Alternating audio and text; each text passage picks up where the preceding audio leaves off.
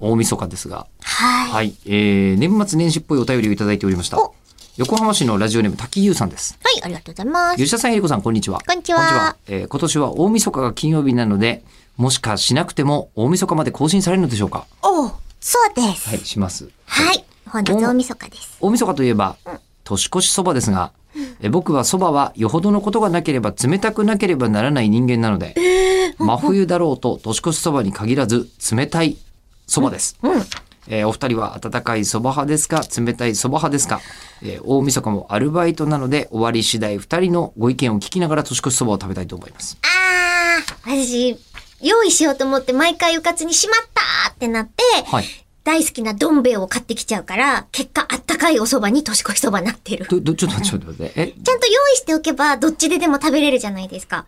あのー、乾つけそ麺ばでにすね。しても。あ乾麺ね。自分で茹でる状態にすれまば。あ、生麺でもいいんですけど、はいはいはいはいちゃんと、茹でればね。そうそう、かまぼこ買ったりとか、うんなんかナッパ買ったりとうかんして、エビ天買ったりとかしておけばいいんだけど、毎回忘れて、あーってなって、年越しそばだってなると、もうコンビニに走って、大好きなどん兵衛を買うってなると、どん兵衛やっぱ冷ややって食べるのむずいから、結果あったかいお蕎麦を年越しそばとして食べちゃあのー、どん兵衛って、う。はい。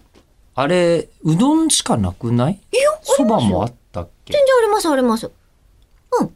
あ、そうか、うどんどん兵衛、そばどん兵衛両方あるか。うん。あるあるある。なんとなくうどんばっかりチョイスしてた自分に今気づきましたけど。おー。どん兵衛の場合ね。そっか。うん。あるある。美あ味るしい。で、結局どん兵衛を食べてることが多い。うん。っ多かい。だから、たまに、年に、あ、年に1回なんですけど、ごめんなさい。5年に1回とか3年に1回ぐらい、ちゃんと準備できたっていう時は、危機としてツイッターに上げてます。うんなるほどうん。ツイッターを見れば、うん。あ、この年は頑張れたのね。どん兵衛の年は上げてない。上げてない上でげす。てない。うち、私は、絶対作ってるイメージです。いえ。なんだったら、だから売ってそう。だから、いえ、あのね、いないんだってばだし。いないんだっだて。し。年越し特番を入社以来ほぼずっと年越し特番なんです。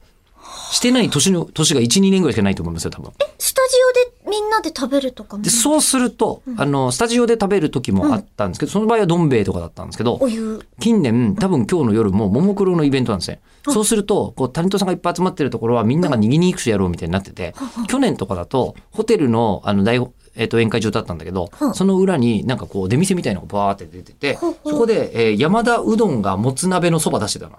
もつあ、そもばうみなたんいなか。情報がすごい。えっていうのがあったので、今年もそうなってんじゃないかなって気がするんで、うんあったかいそば派かつば冷たいそば派で言うと、えーあったかいそば派なんですよ。あとったかいですねえーってことで、多分くりくりゆうさんは冷たいそば食べてると思うんですけど、はいあったかいそば派という結論で、あ、滝井さん。滝優さんね、うん食べてると思うんですけど、はいえーあの我々は、えー温かいそば派ということで、えー本日、えー締めさせていただきたいと思います。では、本年もだはい、どうも、本年もありがとうございました。良いお年をお年を。挨拶分オーバーしましたね。